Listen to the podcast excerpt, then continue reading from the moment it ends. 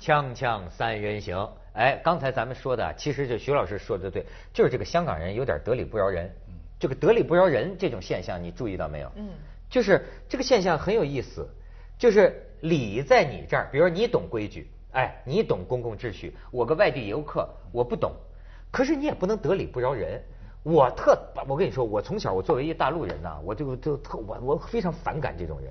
我有时候在外国碰见这种人呢，我非常反感，就是这种得理不饶人。对，你是懂规矩，我不懂规矩，可是你好好跟我说，你有什么了不起的？你干嘛要做出一个这种？哎呦，你看，你看，你，你看，你看，你这个你都不懂，你你这就是你懂规矩有什么了？这就跟这就跟土地有关系的。这按贾平凹的说法，啊人在哪里出生，最后葬在哪里？人是他这个地的一个反应。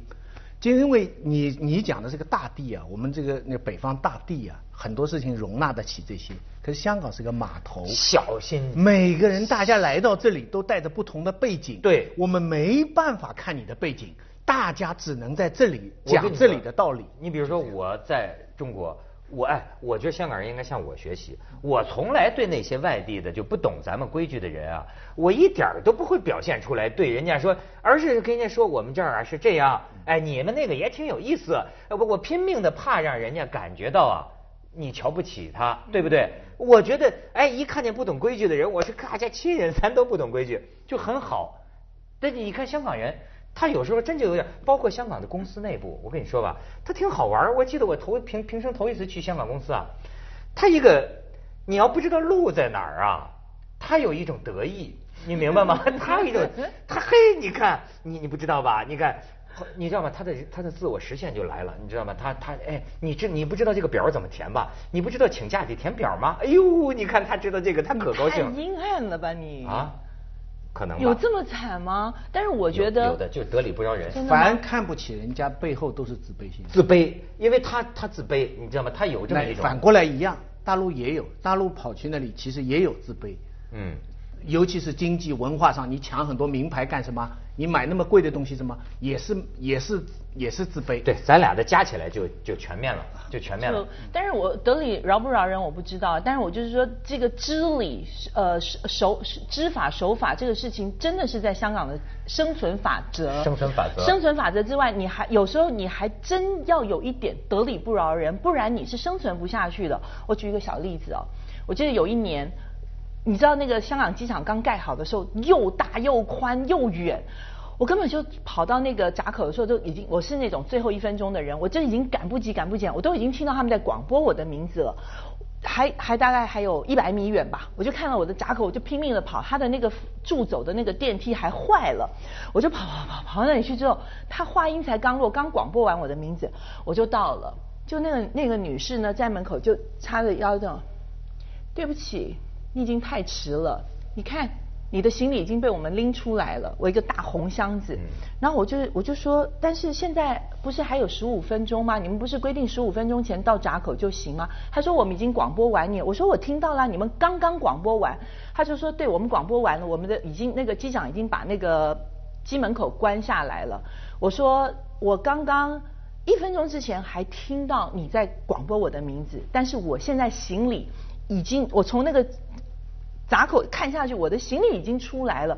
我就说你这个是完全是有预谋的。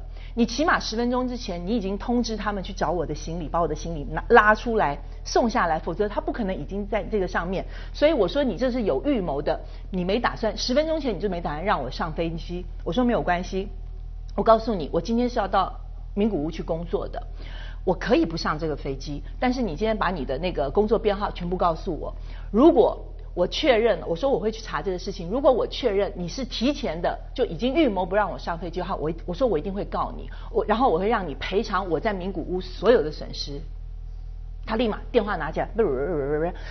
那个机长说呢，他现在可以破例的帮你那个把机门打开，但是我们不能保证你的行李一定能上飞机。我说没有关系，我说我做的是那个表演的工作，我所有工作的那个家当全部在我的行李上面，我的衣服、我的化妆品全部在里面。我去到那里没有我的衣服的话，我一样没有办法工作。我说那你就等着看好了。他就让我进去了，我也没有再跟他多说什么。我进去之后，我就听到哐哐哐哐，两个 两个工人扛着我的行李直接放在机舱里面。是。所以就是说，你你说得理不饶人这个事情，我也觉得那个时候在那个当下，我自己都觉得我自己像个泼妇一样，咔咔在那边跟人吵。对你这个是属于个人正当权益的这一方面。我说的是啊，经常这个大陆游客和香港人发生冲突的是在街上，在街头，就关于这种啊所谓这个公共文明秩序啊这一方面，咱们也承认大陆游客部分大陆游客是有这问题，中国外交部都提醒了嘛，就是不要在外边现眼去嘛。但是这个我我我就感觉到有些时候，就尤其是香港人现在搞得很敏感，你知道现在这个事情搞得很敏感，主要是开裆裤的问题。你你你你你说我我不开玩笑啊，我不开玩笑啊，呃，美国小孩不用开裆裤的，很多国家的小孩不用开裆裤的。按弗洛伊德的理论认为，一个人的性格的形成，嗯，跟他一岁到两岁之间的这个受的训练，最早形成他一生的性格。而小孩最小的时候受的第一层的训练，就是怎么控制你的生殖器的排泄。哎，你讲的 怎么来？就是说小孩儿哈，怎么来排泄，讨好大人还是故意跟大人捣乱，什么什么不，会影响你一生的性格。对，那你农村的小孩，你为什么现在农民工进城，城里的人会觉得大陆也是，嗯，就觉得农民呃农民工进城很多东西教不会，有很多东西散漫，因为他这个大地在那里，他从小是不需要这个管制。没错，没错。你在在香港的小孩，他从小就用纸尿布给他管住了，他生理这方面就说，所以影响到他的性格。没错，是的，所以他们就是刻板，对，教条，就是因为他没。我我没有价值判断，我只是讲的一个客观事实。不穿开裆裤，有我们人性的解放，真的。我都觉得在人灌溉大地，灌不是灌溉大地，就是解放。你比如我就说开车，哎，我在香港开车就接地气，接地气，精神高度紧张，真的，我在香港开车就精神高度紧张。然后呢，我只要一到了深圳，哎，我就像是牧民回到了草原。哎呀，好家伙，大家都不守规矩，这 好放松啊，这 谁也不会太对谁怎么着，你知道吗？互相，你你打灯啊，喇叭响啊，穿呐，没关系。我跟你说，北京堵车堵成这样，你。得说中国人民互相间是多么的宽容和体谅啊！是，这要香港人就急疯了，你知道吗？香港人那个，你稍微开慢点，他在后边滴滴滴滴滴，你知道吗？但是你看我们中国人民，大家都不说，就这样来着吧，就俩车光堵在这儿。行，同样是一匹马，同样是一匹马，香港的马是在马场里。很守规矩，训练的很好。跑自己的那条道。咱们在内蒙草原。哎，我我讲一个感觉，我不知道你们能不能理解啊？因为因为广美是在哎，但是广美你现在也有很多大陆的这个生活体验啊。当然。我觉得啊，从某种就是毛泽东是功是过，这个我不懂啊。但是呢，从某种个人呐人生的这个这个体验来讲，我觉得我感谢毛泽东，因为啊。毛泽东铲除了一切的规矩，所以你知道吗？当我成年之后，我这个走出国门，呃，或者没走出国门，知道走到台湾了，走到香港了之后，你知道吗？我现在发现呢，怎么就就怎么说呢？哎，我觉得从我的人生体验上来说，作为一个大陆人，我这么讲可能有点自恋啊。作为一个大陆人，我觉得最值就是最好。为什么？我跟你说吧，就是你到台湾，我发现啊，你们那一套啊，我也能来。你明白？能学会礼义廉耻忠孝节义，见面称兄道弟，在很非非常有礼貌。到香港哈，装的跟个文明人似的，咱也会。这不就是跟这不就是跟不是这不就是跟学交规一样吗？很容易嘛，不就是这一套嘛？这不要排队嘛，对吗？见人说谢谢，再再见拜拜对不起，对吧？但是你知道吗？我知道你们有规矩的生活，可是你们。不知道没规矩的生活，你知道吗？对我来说，我活了几样人生。哎，西方那个什么 gentleman，咱也能装，对吧？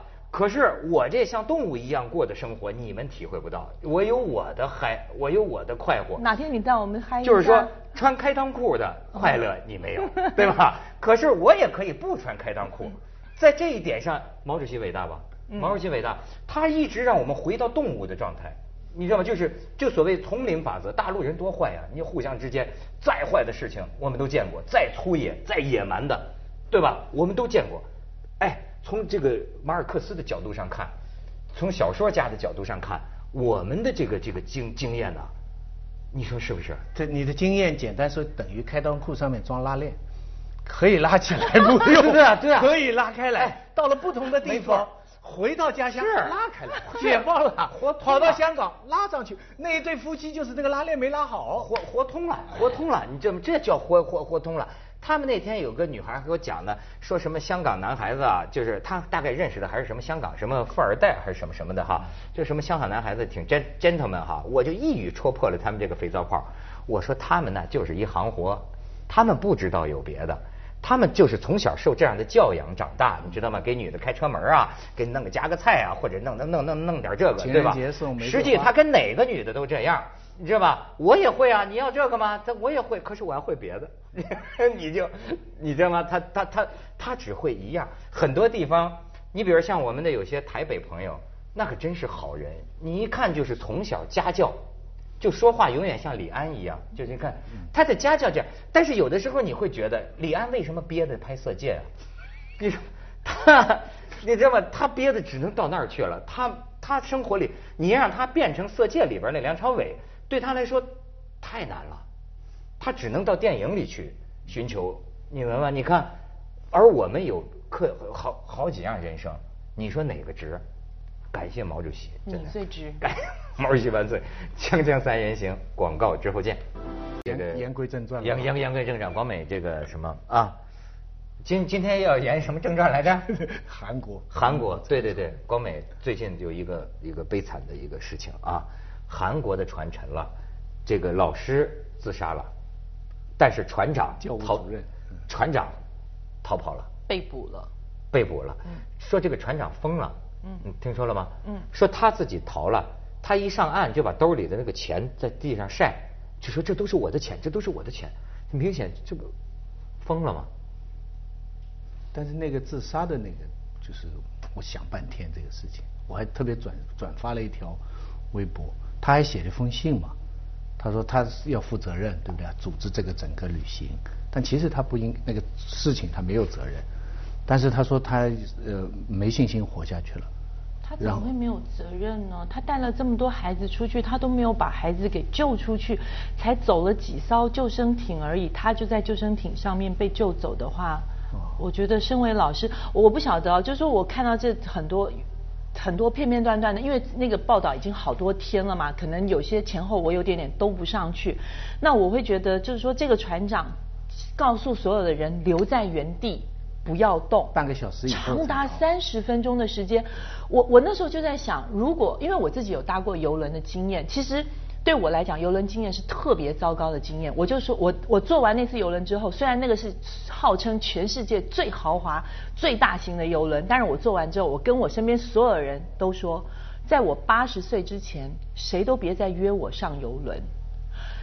就是说，其实我在游轮上，我有很多的恐惧，逃生就是一件非常可怕的事情。你半夜在海里面 航行的时候、寻觅的时候，那种感觉，我不晓得，我是特别不放松，我我特别。你没出过事，你怕什么呢？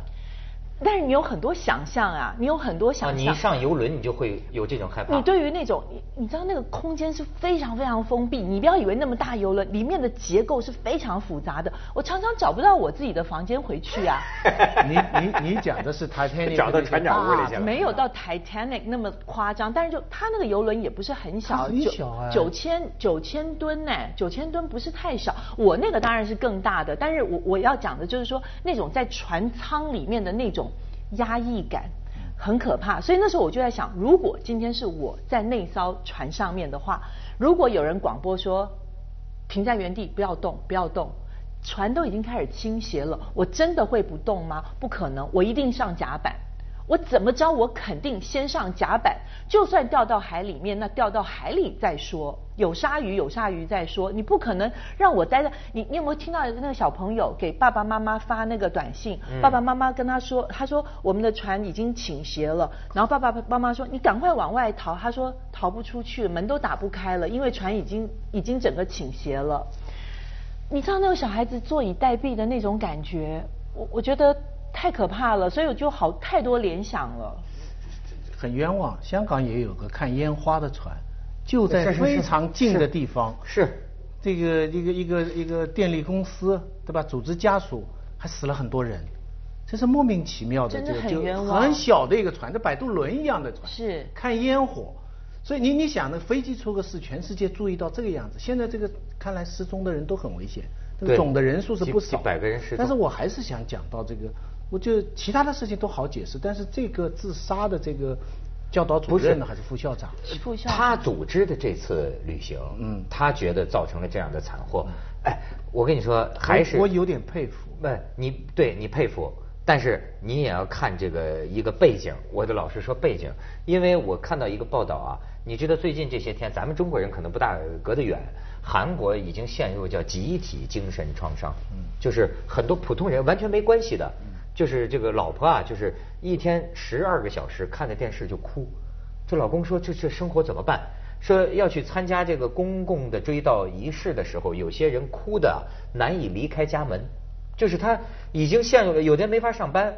现在韩国的一些心理协会就开始干预，因为发现这是一个全社会的问题，就为因为媒体的这个连轴连篇累牍的报道，已经使得韩国这个社会陷入了一种类精神病的症状，就是大家就说起这个来就就不停的哭。好，所以你在这个背景下，你看这个老师他的这个自杀，你可能会多一点的理解。我反正是我看过很多自杀的案例，但这一次是我觉得我有点佩服。有很多自杀，我觉得无厘头啊，或者没有道理啊，有的是。但是这个是我我总觉得中国人一旦，就鲁迅以前说自杀的人是勇敢的，他讲远离狱啊。嗯嗯我就我我个人觉得中国人很多人犯的罪犯的错比他大得多，我看他们压根儿都不会自杀。啊，压根儿一点都连自己犯罪的那个，包括这个船长也是，那犯错的比他多，对不对？而且他说了那句话，我可能也是因为我是老师的缘故，他说要把骨灰撒在那片海上，我将来可以继续做他们的老师。我看到这句话有点感动。对一个人不管怎么样，也许他冷静想起来，他觉得他事情也是荒唐的。也有人说，人家白救了你了，浪费了人家的精力来白救了你，这这句话理性都对。可是这是一种人性啊，他能够表达，就是一冲动的时候表达这么一个愿望，勇敢。你说人性，我就说啊，有些时候还有个真相。呃，他们最近有一个调查，调查近几十年来的这个呃大概是十八宗还是多少宗海难呢？结果是你没有想到的。我们都知道，就是说出了这种事，最高的道德，你船长不能活着，不是说不能活着，你船长得最后走。最后走对可是你知道，不光是韩国，在世界上各个国家近几十年来的大概十八起海难当中，逃生最多的是什么？第一名是船员，第二名是船长，第三名是男乘客，第四名是妇女和小孩。这是事实真相，所以明白吗不？不是所有的这这就是事实这就是 Titanic 可以一再拍电影的原因。对，嗯因为这个船员最了解船上的结构，他要是不管别人，他跑啊，他当然逃生的机会是最大的。那事实就是这样。西方人一再的把 Titanic 拍成电影，一再把这段历史反复研究，除了是因为这是一个巨大的机械的事故，人类科学上的一个大挫折以外，还是对他们西方文明秩序的一个肯定。他们觉得这一次就是这个是他们西方就是说呃呃 lady first 啊，还船长坚持到最后，还有那些音乐家演，据说这些是史实，有人小提琴拉是是是到最后，是所以这个是他们整个一个西方道德的一个一个一个再现。西西方也有分不同国家的，我觉得英国人有点能干出这事儿的意思，但是意大利人我没什么信心。Costa 那意大利，意大利那个船你记得吗？两年前那个游轮那个那个船长跑下来。问题是，意大利那个船之所以搁浅，是因为什么呢？是因为这个船长要向沿岸的民众秀他这个对对对对游轮对，对才贴着岸走，撞了礁石。对对，跟人家小手，跟着就是秀啊，然后他自个儿又跑了。那你说这也是西方啊？对对咱们接着广告，锵锵三人行，广告之后见。哎，广美，你你你都有敢自杀的这个？不是我，我不晓得，就是说，刚才徐老师觉得很，我我昨天看到那个副校长自杀的事情，我也我也很难过，我也很尊敬他，但是我也设身处地的讲，如果是我招起了这个活动，死了这么多孩子，而我自己还活着的话，我我估计我我我我告诉你，我也没我也不觉得我有勇气继续活下去。啊，对，那我们也尊敬你。你不真是啊！那你这个人格，你要知道，不是你要知道你的下半辈子你要扛两百多条人命呢。扛着呗，那你还不活了？哇！哇，我我我不晓得，我不知道我有没有勇气，我也我也不知道我也会不会有勇气走下去。它它属于一种归归罪还是归因？你某种程度上讲，他组织了这次学生的旅行，出了事儿不是他制造的。我觉得他是个意外。我刚才一开始我讲到一个，我也我不是只是因为他组，就算这个活动不是他组的，但是当。孩子在你面前有发生这样子的危难的时候，我觉得我救一个是一个，救十个是十个，我能救几个是几个。如果我连这些动作都没有完成，我就自己先逃走的话，那其实你跟那个船长有什么区别呢？你记得当年有个范跑跑吗？咱们就很大争论。那个时候啊，哎，我也真问过自己，就像我这么贪生怕死的，我就是自己心里我就找感觉，我就瞎琢磨。我说，要是说一个很可爱的一个小朋友。小小婴儿，对吧？真到了那个时候，我能不能做到？就是我不活了，我救这个孩子。但自己的孩子肯定是能做到了啊。但是别人的，要是个别人的孩子，我你知道我想的结论是是什么？就是说，我觉着吧，就是我很谨慎、很很很谨慎的说呢，我有可能能做到。就是说，但是呢，我认为当时啊，肯定你不能让我想太多。就比如说看见一孩子，你不能想太多，我可能猛一下啊，我能舍身救这个孩子，但是我要坐那儿再想会儿，我可能就干不出来了。那你怎么知道？我就是这么个人性。不是我，我是说，那你怎么知道你救了那孩子，你一定会舍身呢？不是，因为经常有这种选择题嘛，就是假如说，比如说你老婆和你丈母娘掉，不是你老婆和不是就是你你老婆跟丈母娘你。你老婆跟妈妈，对你老婆跟妈妈，因为他们母女俩就是你的妈妈和你的老婆掉水里，你只能救一个。你先救谁？我觉得事实上啊是什么呢？抓着谁是谁。那你想想当时的情况，你得先奔一个人去啊。啊？你得先奔一个。那我肯定是妈 妈，抓着谁是谁。所以我每次听到飞机上讲。接下来为您播出《文明启示录》。你要先帮自己带，才帮你周围的小孩带。